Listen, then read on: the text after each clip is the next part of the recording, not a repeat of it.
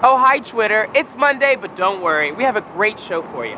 Ryan Jamal Swain from Pose is here, and we're talking about Scarlett Johansson, renowned tree impersonator. My favorite tree, truly iconic, Oscar worthy. Well, you stay right there, and we will see you on the timeline. But first, we're gonna go say hi to our favorite actress, Scarlett. Oh, such a good actor. See? Brilliant. Stunning. truly.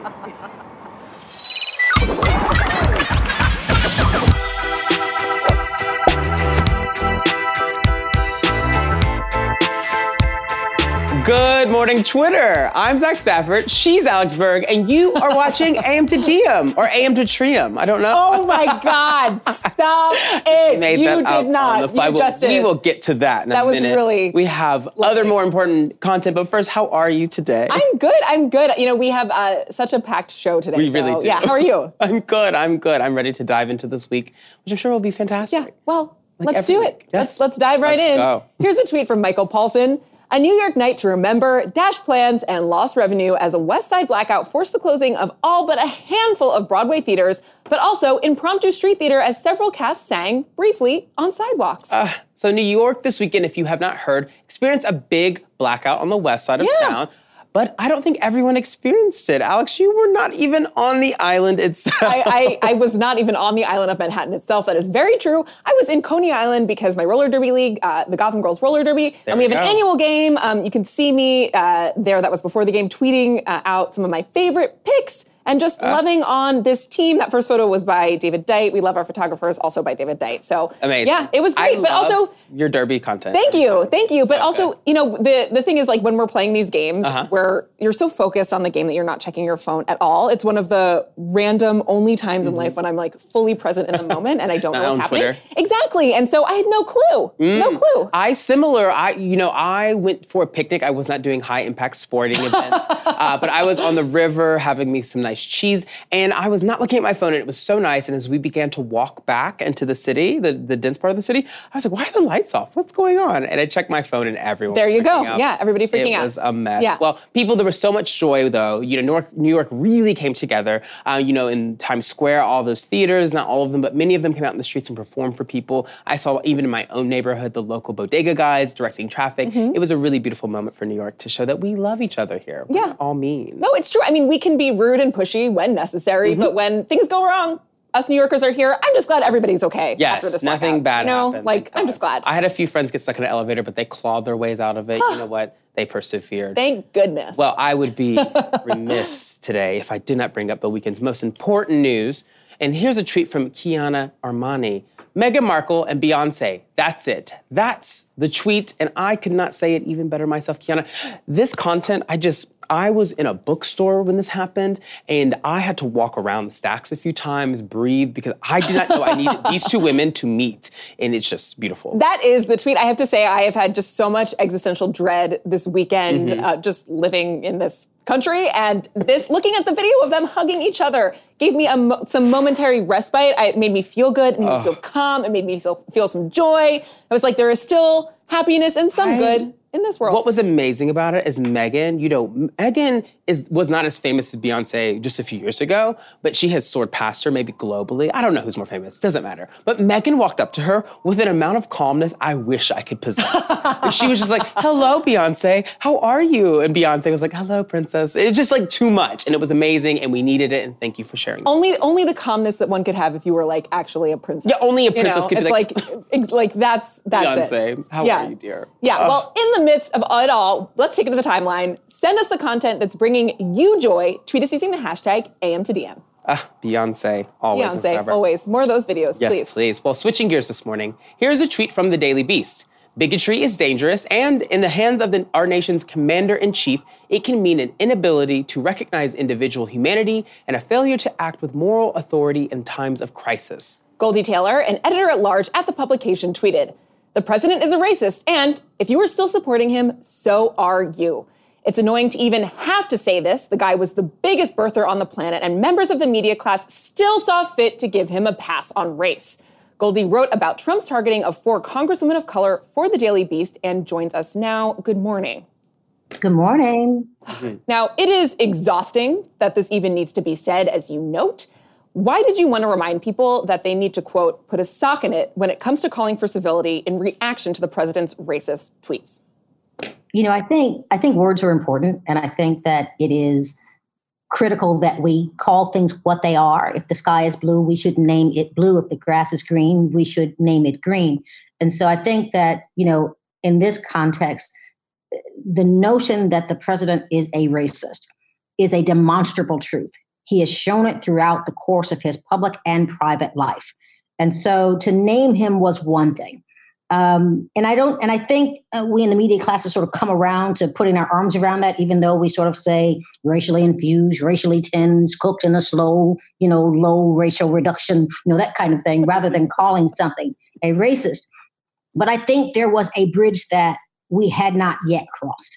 And I had been hearing from never Trumpers, the moderates, some of us in the both siderism media class saying you cannot group all of Trump's supporters together. Mm. But what I've learned is this birds of a feather flock together. Mm. There is nothing redeeming about this president that goes contrary to the notion that he is a racist, that he is a bigot, that he does practice misogyny in his daily life. And if you align yourself with him, it says something very deep and dark about you too. And it's about time that we name that just as we name the sky blue.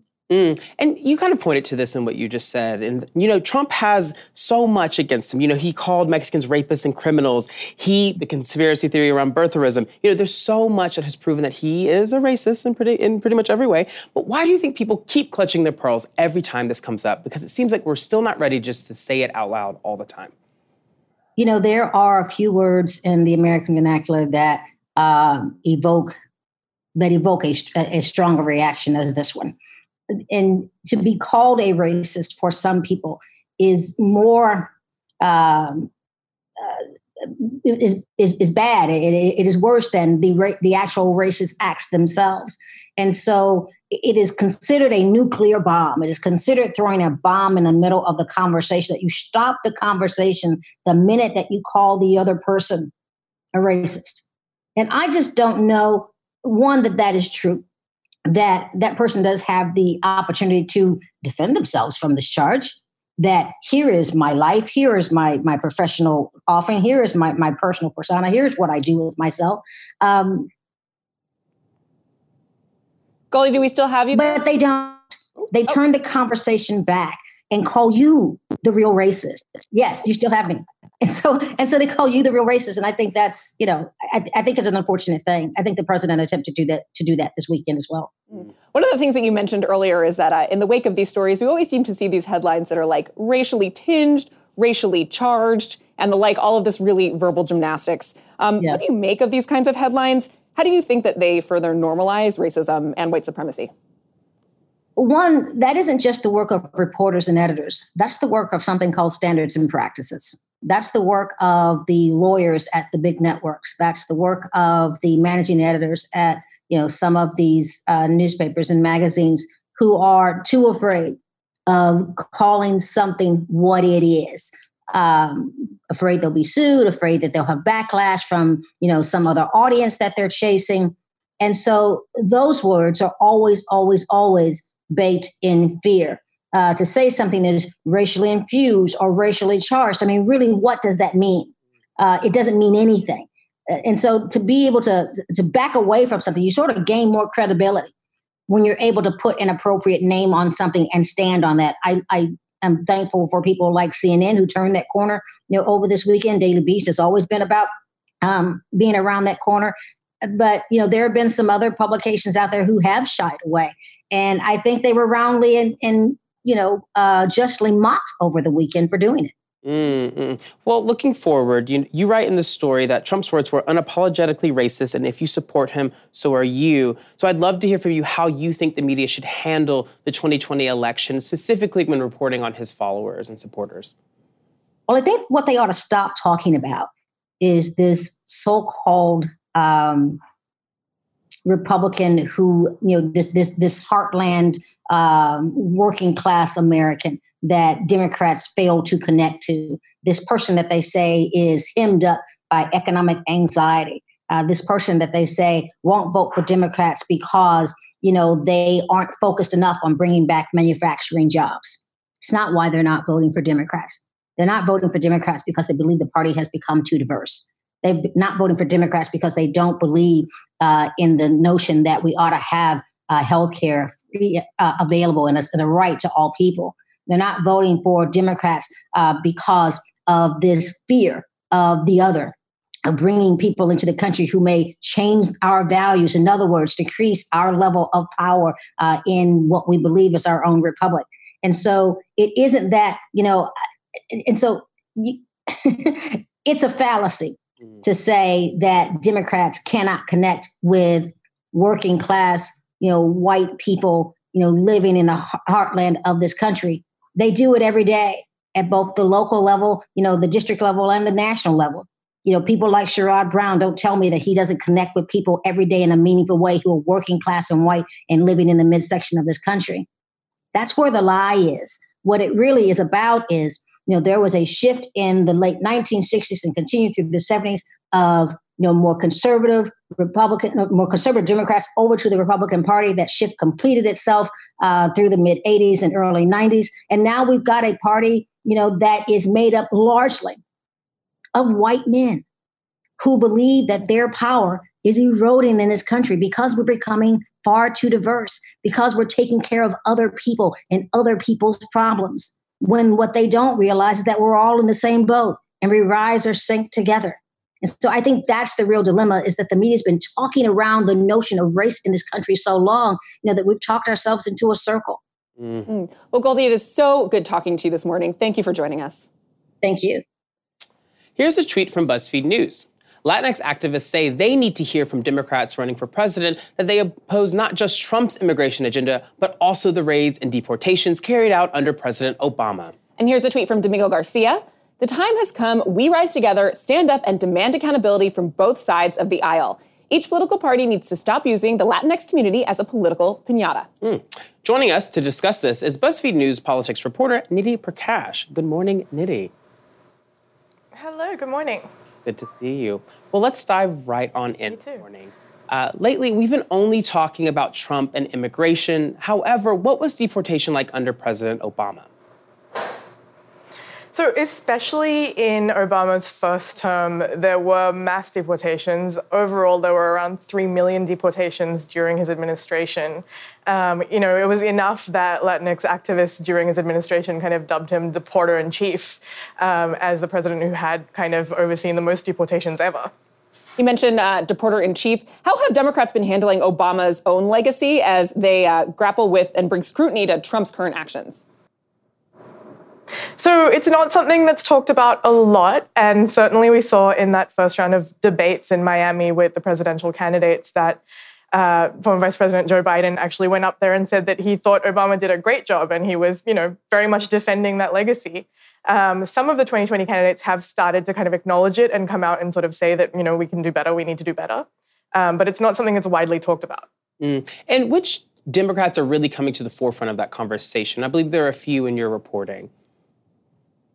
Yeah, so definitely Julian Castro has been one who's sort of like from the get go. He released his immigration plan quite early compared to the other candidates, and he's uh, been someone who has quite vocally said that he, uh, you know, thinks that what was happening under the Obama administration was not acceptable and that his plan would look to kind of change that situation.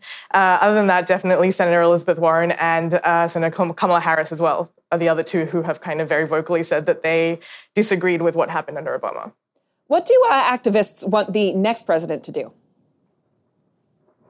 So they're looking for some kind of commitment that Democrats take it seriously, that what happened under Obama was damaging to a lot of immigrant communities, and that it's not just sort of like a, a, given that just voting a Democrat into the presidency will mean that they are treated better. So they're looking for some kind of like acknowledgement of what happened, some kind of commitment to try and do better. Um, I think a few of them pointed out to me as well that Obama had promised comprehensive immigration reform. Obviously, that's something that needs to be worked uh, on with Congress as well, but that's something that was not delivered under his presidency. And so they're looking for kind of more detailed plans and commitments. Mm. And how is Julian Castro's, you know, his policies are coming forward and he's against Obama, but he was working for Obama. How is he kind of dealing with the, those two truths?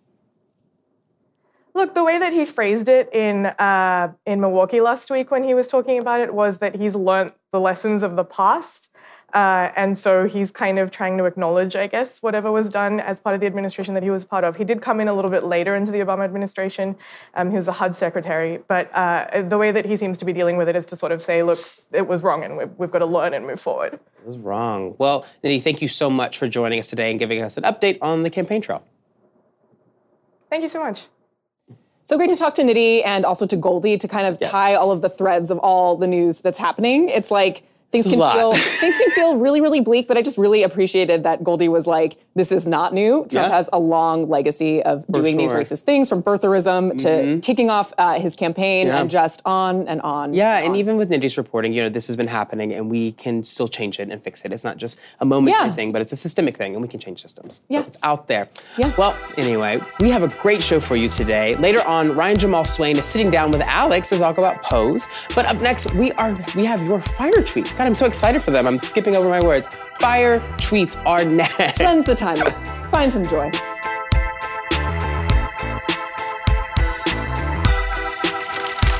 Fire!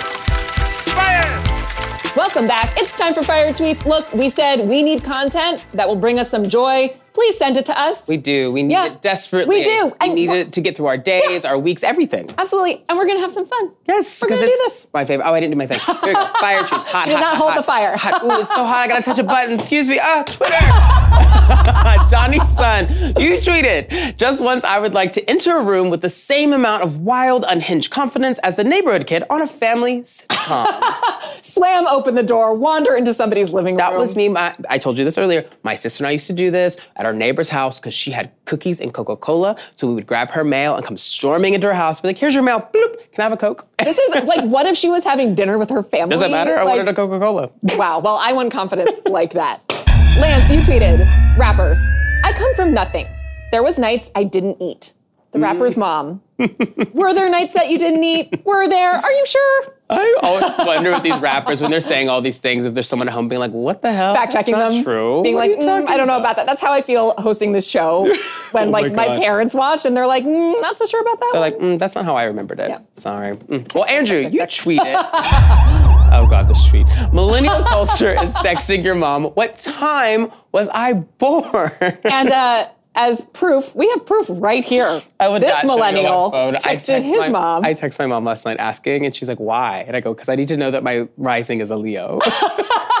what time were you born? 4:57. What time were you born, Alex? 5 p.m. And that's how you get cast on AM to DM. There you go. You have to have a Leo rising. Yep. It makes a lot of sense. Jay, you tweeted. When you're waiting on a package, everything outside wants to start sounding like a truck pulling up, Mm. which is true because I, when I'm waiting for a package, I'm like looking, peeping out the window. Yep. Is that is that any car that goes down the block? I'm like, is that for me? And it's Is also that mine? way when you order food, like Postmates. I order from Postmates a lot. You do because And- you're a bougie. Okay, I knew that As was coming. Set myself up for that. I'm a seamless kind of gal for people. you know? I did not know there was a class divide in, There in is, food there is. delivery systems. But Yeah. anyway, when I order Postmates, every little creak in my apartment sounds like a door knocking. So, you know, Yeah. I get it. I get it, y'all. Anxiety. Yeah. All right, treat of the day. yes. It comes from Tay. Imagine if you died and went to heaven and the vibes were off.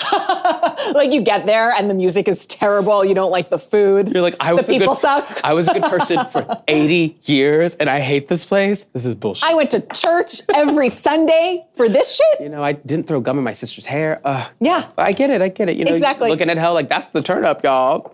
Well, A. well, well, coming up, you get to see my sit down with Ryan Jamal Swain from Pose. But up next, we are talking about Scarlett Johansson and Lashana Lynch. It Our is so hard not to make favorite tree. tree. My favorite.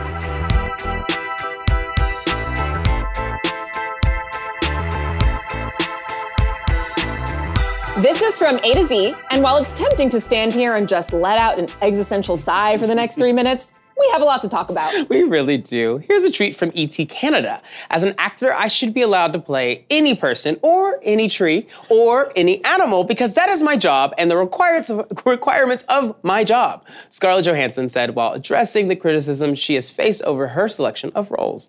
ScarJo later said her words were taken out of context and that she recognizes, quote, that in reality, there is a widespread discrepancy amongst my industry that favors Caucasian cisgendered actors and that not every actor has been given the same opportunities that I have been privileged to.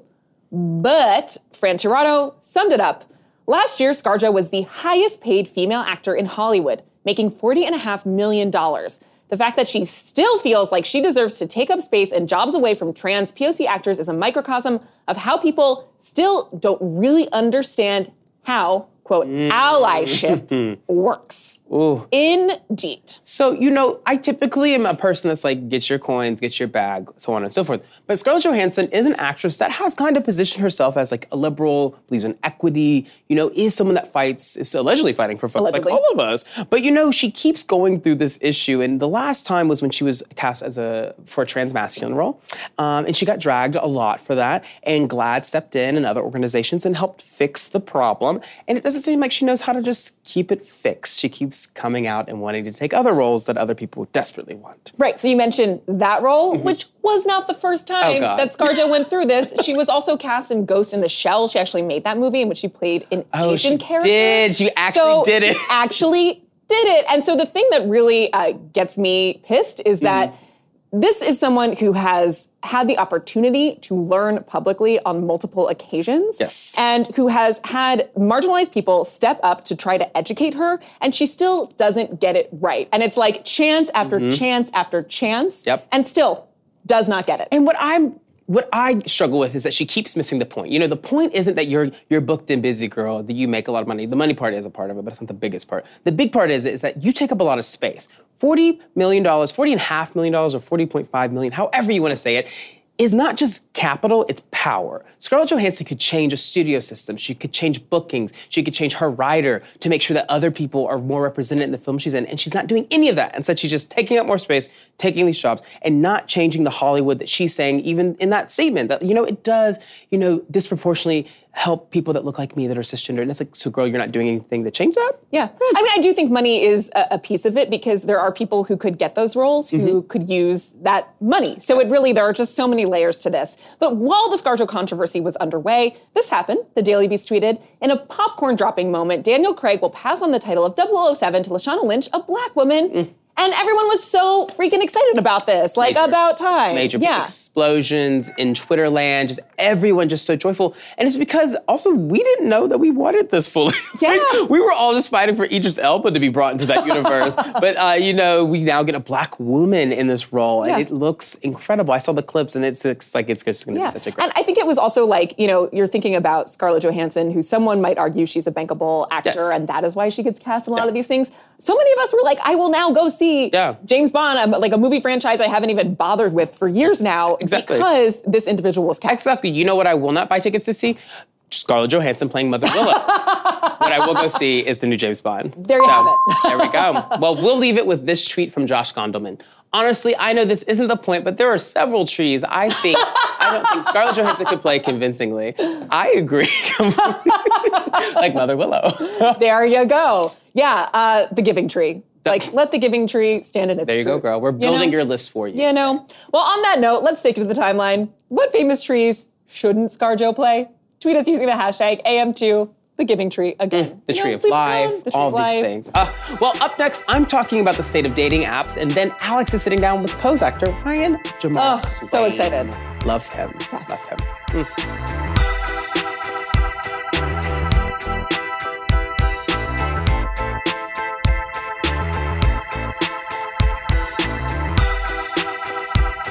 Here's a tweet from Tom Guerra. In the long run, going to a bar and hoping someone there that night might become your boyfriend, boyfriend or girlfriend is going to seem as a bizarre and archaic as standing on the street and waiting for an empty taxi to randomly drive by. Joining me now to talk about the state of dating and how apps have changed it is Hinge founder and CEO Justin McLeod. How are you? Great. How are you doing? Good. Did you uh, stand on the street this morning and take a taxi to come meet me? I did. I took the L train. You took the L train. Never mind. You did not need an app for that. well, it's very clear that apps are changing the way we date. But do you think it's for the better? Uh, I think it's definitely for the better. I think dating apps are helping us just make better decisions about who we end up dating. We just get so much more of an opportunity to meet more people, see what's important to us in a relationship, what isn't important to us in a relationship. Uh, we're starting relationships a little bit later now. Uh, I'm starting like you know getting married a little Yeah. bit later now, and but I think on the whole, it's it's a positive. It's get, it's making it better. Well, specifically, your platform Hinge is not a swipe platform like Tinder famously does. Mm-hmm. Do you? What makes that experience better for folks? Yeah, so we like to say like there's not a simple gimmick that makes Hinge different. It's the fact that we're designed to be deleted. It's the fact that we're totally engineered around helping people get out on great dates. And so there's a whole lot of features. We have deeper profiles. We have most compatible where each day we introduce you to uh, the person that we think you're most likely to like, who's most likely to like you back. We have We Met, where uh, after you go on a date, we want to find out whether or not you uh, whether the date was good uh, or not, so we can feed that back into our algorithm. So we really approach it uh, because as a as an app that's wants people off the app and out on great dates, as opposed to I think what a lot of social media is doing in general now is just like how can we keep you stuck on the app, you know, Yes. doing more stuff and looking at more things and eyes glued and like that's the opposite ethos of what we have. Mm, the opposite ethos. Well, there is a very famous date right now in America that began on your platform. Uh, presidential candidate Pete Buttigieg and Chasten Buttigieg met each other on Hinge, which Yes. I thought was incredible. And you Me all are saying that you've seen a 30% increase in LGBTQ profiles joining. Yes. Which brings me to the most important question of this 2020 election cycle. Was the Pete Buttigieg and Chasten Buttigieg the most elaborate sponcon we've ever seen in I wish I could claim credit for that, but no. I literally was like, I, when it happened, I was like, they're getting paid. They're giving money to them for this. yeah, I think this is, but again, I think this is the when you create an app that really helps people get out in relationships. There are bound to be couples out there that that, that, that happen, and I also think Hinge just has a really good reputation, so people aren't afraid to uh, say that they met on Hinge very publicly. Yeah. and that, that happens because we're the number one uh, dating app mentioned in the New York Times wedding section, or Pete Buttigieg, or uh, I think recently the Out uh, editor in chief actually, um, Phillip Picardi, uh, said that he met his. Uh, did. fiance on Hinge. So Phillip is a dear friend, and he did meet Darian, and they're getting married. So yes, thank you. I guess I should be on Hinge now. Well, speaking of dating apps with good uh, reputations, I used to work at Grindr, uh, which a lot of people know, and you know we had our own issues with the dating space, and so I'd love to hear from you what you think the biggest concern for LGBTQ users on these apps are right now. Uh, I mean, I do think that uh, you know we're we're in this world where I think privacy continues to be an issue for people. What do they want to put out there? What do they not want to put out there? Um, but uh, I, I genuinely find that we like I think at on at least Hinge, which is the app that I know intimately. Um, I think we've provided a really really great experience for uh, LGBTQ users. I think especially um, from from gay men that we hear about is that it's just there's not really a singular place that they feel they can go if they're not looking for something that's a little bit more short term, a little Yeah. more casual. And it's really nice to have a platform that's very specifically about uh, long term relationships Yeah. and people who really want to connect with long Yeah, term. yeah, yeah. And I feel like your platform, because it is so much about long-term relationships potentially, there's a lot of data being mined in there, and people are giving a lot of information. So you know, data privacy is a huge conversation with tech companies, but especially dating tech companies currently. What are the biggest risks people can expect with their data being in the hands of platforms like yours?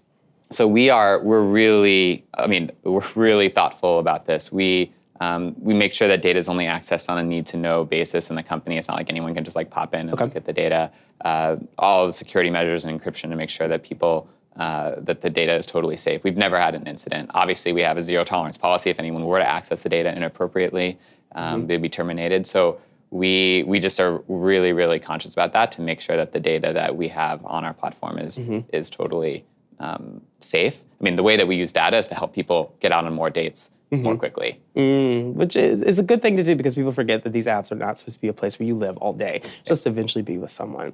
Well, speaking of being with people, there was recently a, a- an article in Forbes about toxic culture at Badoo, um, which is Bumble's parent company. Uh, did you see the story and what was your reaction to the reporting around that?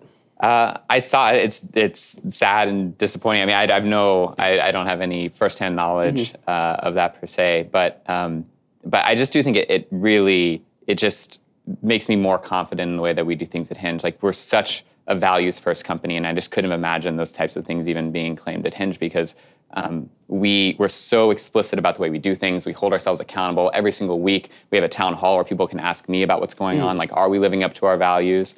Um, and so certainly the types of allegations that are being made there, we would that would have been caught and brought Yeah. down so quickly within an organization. Also because it's so cross-functional, marketing and product and engineering, we all sit together, Yeah. and so everyone knows what's going on around the whole company. We're only 50 people. Oh, wow. And so that is also, I think, very different than when you have a company that has a sort of just like a marketing arm that Mm-hmm. that that puts a, a, product out but isn't really involved in the product development yeah. or the engineering. Yeah, that makes sense. Makes sense. Well, yeah. Justin, thank you so much for spending time with me today and helping me realize that I may need a different app to get married these days. well, stay tuned, everyone, because Alex is talking to activist Rebecca Kling about what's going on at the border.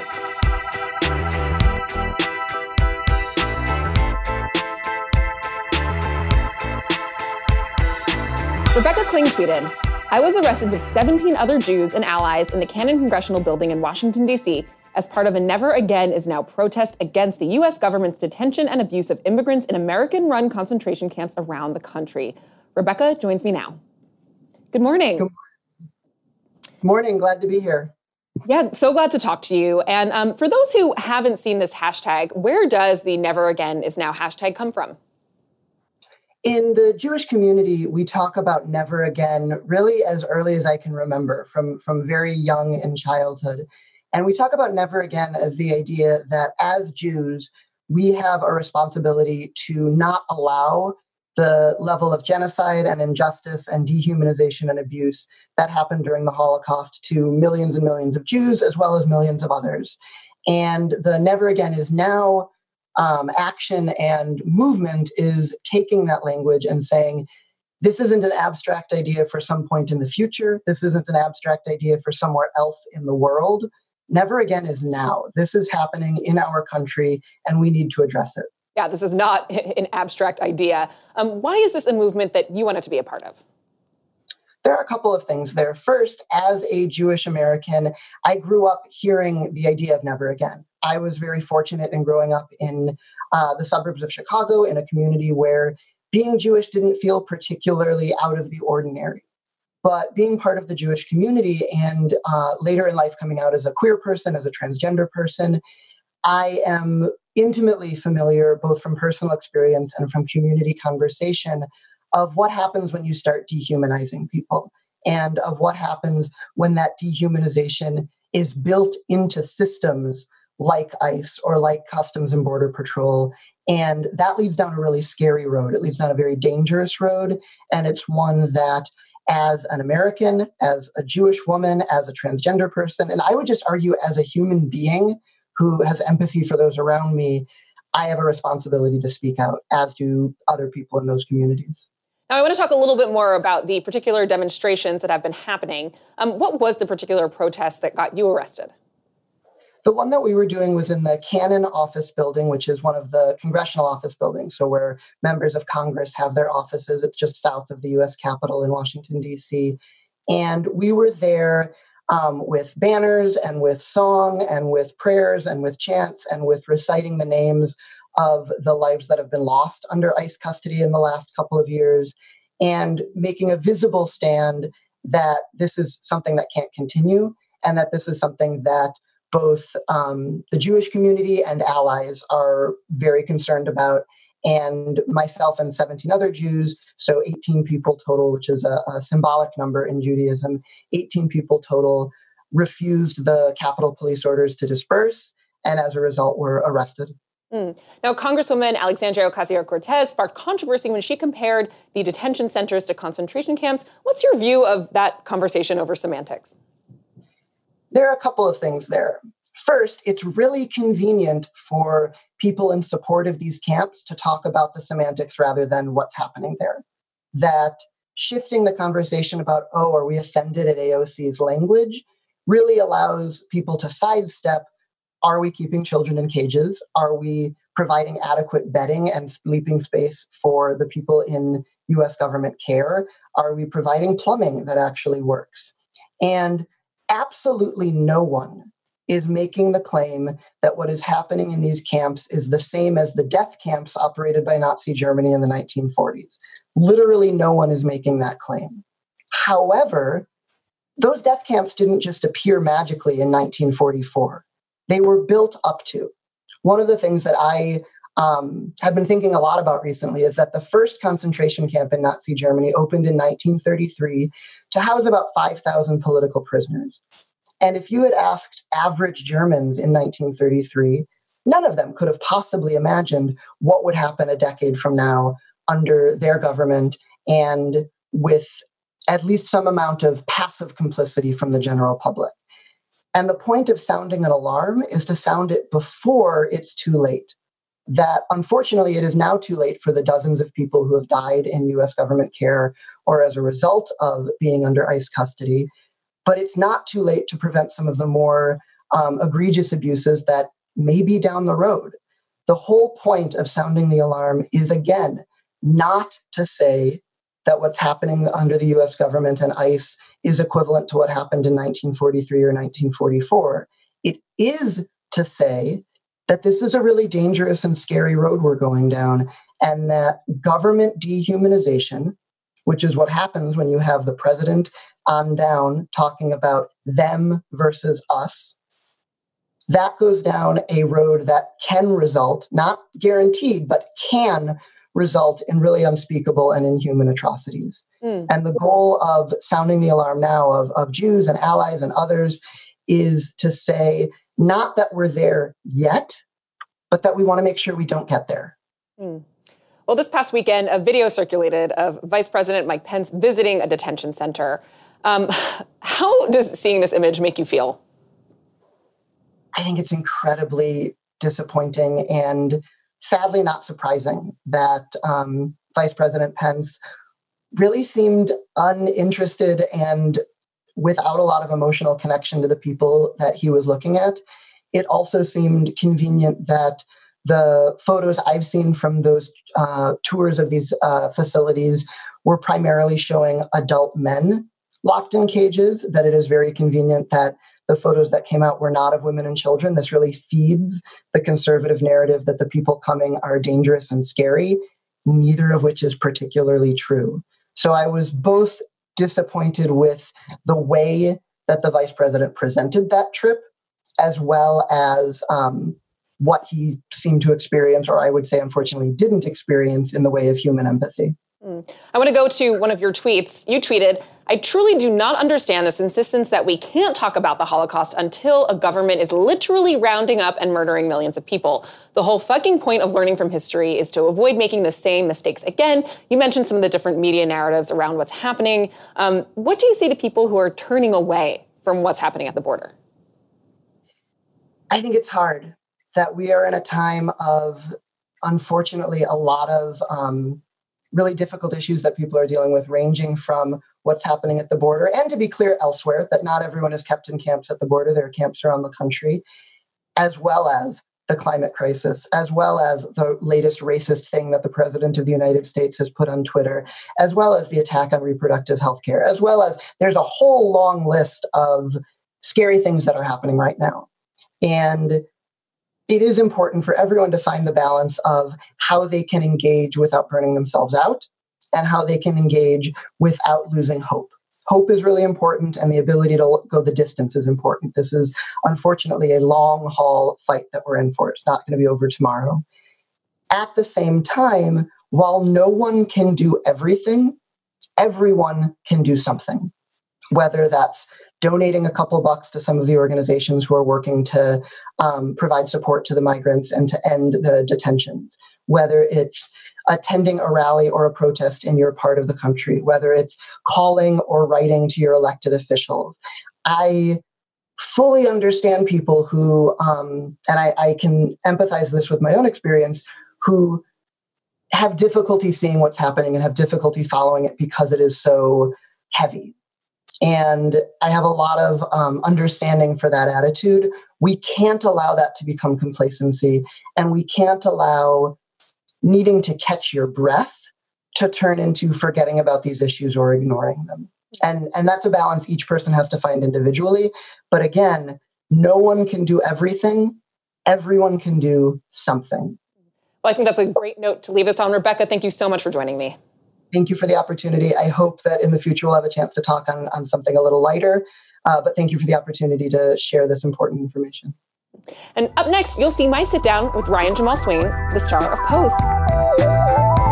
I am so excited to be sitting down with the star of one of my favorite shows, actor Ryan Jamaal Swain, who plays Damon on Pose. Hello, everyone. Thanks for joining me. Can we talk about this hat first? I know, right? It's so beautiful. it's this brand, this new brand, this um, African American designer, uh, Rodney Patterson with Essential. So, you know, you've probably seen my castmate or, you know, my co star Billy Porter with a lot Yeah. of his hats as well. But, you know, it's just like, I always love to do this and make a good time and have a fashion moment. I, I love it. I love it. I'm really here for it. Thank well, you. um, you know, speaking of the show, um, you uh, got this role after graduating from drama school, Yes. Mm-hmm. moving to New York. Not so unlike your character. when you got the script, were you just like, "This is so much like my story"? You know, when I got the script, I was just like, wow. I read it and I've never read anything like it. It was this really, really gritty, beautiful project um, written by Steven Canals, and they sent the the pilot draft that he was um, optioning for everyone. And I saw in Damon a space to grow, a space to like find my own voice, and very similar to what I was doing. And I and when I read it, it was just like a moment where I was like, wow, this is me. I need to do this. I hope I can do it, but you know, I'm a theater actor. They're not gonna hire any theater actors, you know, it's TV. They want a TV actor or a film actor, somebody that has been doing this, right? And having the opportunity first with the casting director, um, and then the next session or the next audition being with Ryan and Steven Canals and Brad Falchuk and Nina Jacobson, all of the, the producing session, it was just like, wow, this is really happening. Um, and Damon is so close to, as you said, close to my experiences, being like having a big, insatiable dream and a hunger for more, but also having to deal with life's woes and life's challenges in regards to how he decides to show up in his in the world. And I find that you know, with so much that is happening now, um, with so much youth that have to. Uh, who have chosen their truth over their safety and their happiness over their safety, um, it was really, really empowering and made me really feel like, you know, um, this is the part that I need, and if it scares me, then I need to do it, and that's what happens. So Well, Damon has such a sweetness and a vulnerability that comes through Mm-hmm. on screen, um, and I understand tomorrow is going to be a big episode for him. Oh, oh, oh, oh! You, ca- I'm, I'm telling you, um, you know, you really get to see because we go from season one, Damon, who is very much a naive, bright-eyed, bushy-tailed young man, um, but is very like green to New York City. And then now in season two, you see him really, truly become like a, a, a young adult, right? His his his lover is on tour.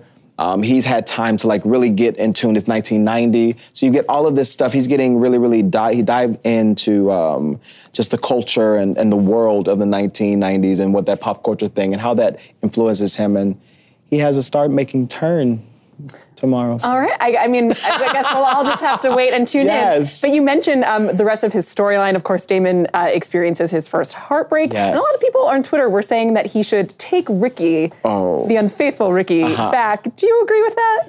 Well, I, you know, um, I think I put something on Twitter maybe uh, after the after the um, the episode aired, which was just saying like, you know, heartbreak with your first is never okay. It's never um, it's never easy. But I think that when you when the reason why Damon, which is why he chose himself to love himself, to find himself, I believe that every young person should do that um, because quite honestly, we are told so much and how men and women, non-binaries, gender non-conforming people are conditioned are to believe that we need someone to feel whole. When really and truly, I think that what was so beautiful about that exploration was to allow us to find the power within ourselves and the wholeness within ourselves.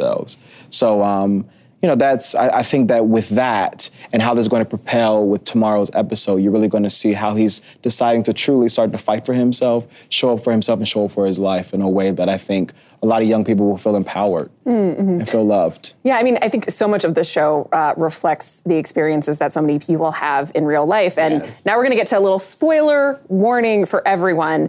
Um, in episode four, uh, the show directly addressed the violence against trans women of color. Um, I mean, a devastatingly beautiful episode. yeah. What was it like working with Angelica Ross on that one? You know what's so beautiful about Angelica um, from a from a standpoint is just as a as a as an artist, as a craftsman, as a spirit, is that she is all about harboring and harnessing um, her spiritual power to then thus like help her move forward and move past um, all the physical elements and the physical trials and tribulations that she has to deal with. Now working on that. She kept that under under wraps from all of us. We didn't know until we read the script. So we were sitting there reading the script and like, Wow. what's going on? What's going on? And you know, it was very, it was a very, it was a very, not, I don't want to say tense, but a very like, there was a lull, a spirit over we're doing something really, really important and really, really um, transformative in in the world of television.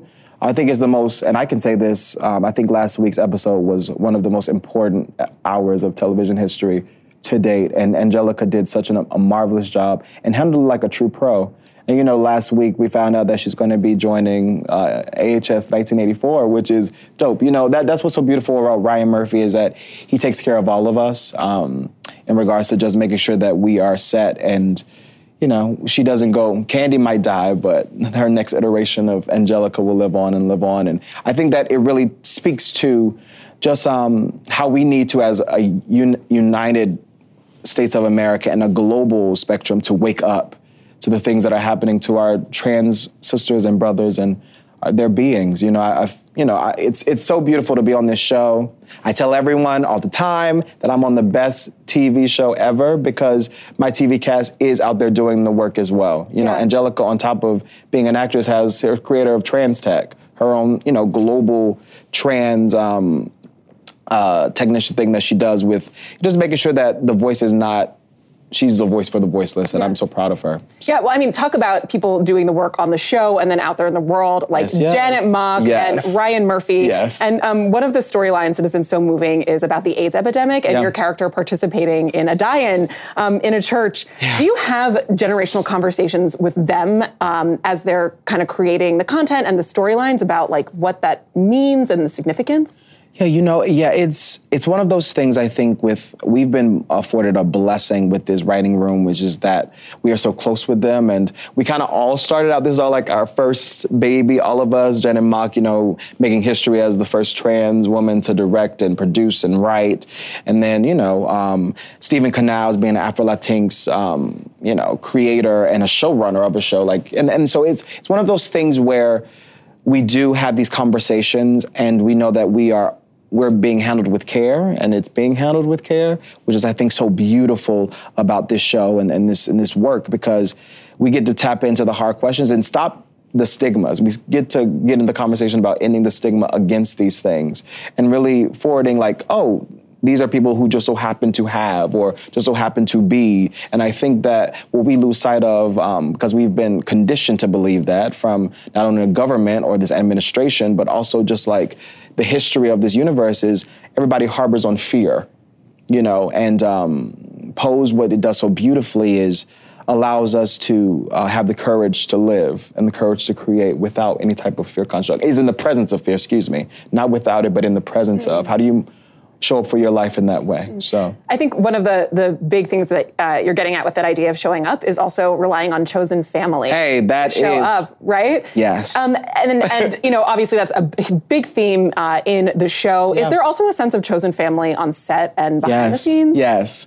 You when you see like the BTS that we decide to air and everything, that is really how we uh, like are with each other. We are really like a close knit family because we realized that before we knew that season two or season three was going to happen, we knew that we was doing we were doing something very very special and very very um, uh, uh, uh, singular, and we knew that all of us had to show up in extraordinary ways. And then I think that's just like this fraternal or this sororital kind of like pact, right? Like you just feel like, okay, this might not happen again, but while we're here, we're gonna make the most of it and love on each other. And my castmates, we are nothing but a big ball of support. Well, you mentioned season three. It- Yeah. The show got renewed for another season right know. after the first episode, Episode of the season. yeah. It's really propelled all of you um, into this new level of fame. How has it been adjusting to that? Girl, oh, when I tell you, like I live on a very busy street in Manhattan, like Upper Manhattan, and I can't even step two feet out of my house before someone is like, they do a double take because usually I'm trying to, you know, Sade. She has she has this uh, disguise called Dorinda where she wears like this wig and these glasses. Well, I haven't gotten there yet. I only got one wig, but I, you know, but it's just like one of those things where I have to start thinking about that because it gets a little crazy, Yeah, you know, and yeah. you have to realize, like, you know, we had that big, I guess I want to call it a second premiere on Netflix. And then, so I think that kind of just made it like now it's a global thing. And Ryan warned us. He was just like, it's about to get that much bigger. And you all, I want all of you to be a part of it. So let's figure it out. So it's been crazy, but it's also been on top of just that, that elaborate type of thing. It has also been when people come up to me, they're on the brink of tears. You know, their their their hearts beating really, really fast, and just like they're saying that, oh my God, your character, your story really had um, provided vocabulary for my family to understand what I'm going through. Because for me personally, my family didn't have any type of representation um, un- until uh, Empire with uh, Jussie Smollett's character. And then so now me being the vessel for another space that is very similar to a bunch of queer youth and a, a bunch of youth in general, and just like having a dream and being met with um, disdain and disgust and wanting to live up your life and show up for your life, I found that wow, I'm a spokesperson for this new age, a new wave of um, queer youth and youth of color and people that have been on have been ostracized and I, and that's a very res- that's a big responsibility but it's one of those things where my family prepared me for that so I'm good Yeah. well, it's been so delightful talking to you. I feel like you're Yes. talking about the fame stuff, it just means you have to like pull the brim of your hat down look like- a little bit lower. has to do like this you have to do like that now Exactly, exactly. Can't wait for tomorrow's episode. Thank you so much for joining oh me. thank you so very much my dear oh. Yes, this is lovely. If you are not watching Ryan on Pose, fix that immediately. What are you doing? New episodes are Tuesday nights on FX. More AM to DM is coming up next.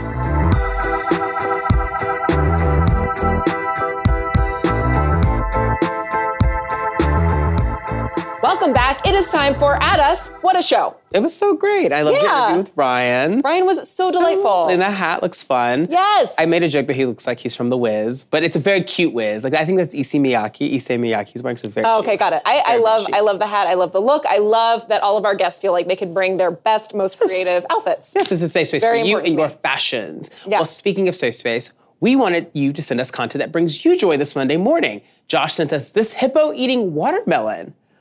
Oh, Oh, oh my god! Wow. I, was Oh my god! to get like a little piece of watermelon, but uh, no, it's a hippo. Wow. Hungry, hungry hippo. Yes. All right. Okay, hippo. Okay. Yes. Well, speaking of uh, some more joy, we asked what famous tree uh, Scarlett Johansson should not play, and Christina says Treebeard, I which is a. Lord of the Rings character. Yes. It's like it's like a very big tree, Yeah, which is incredible.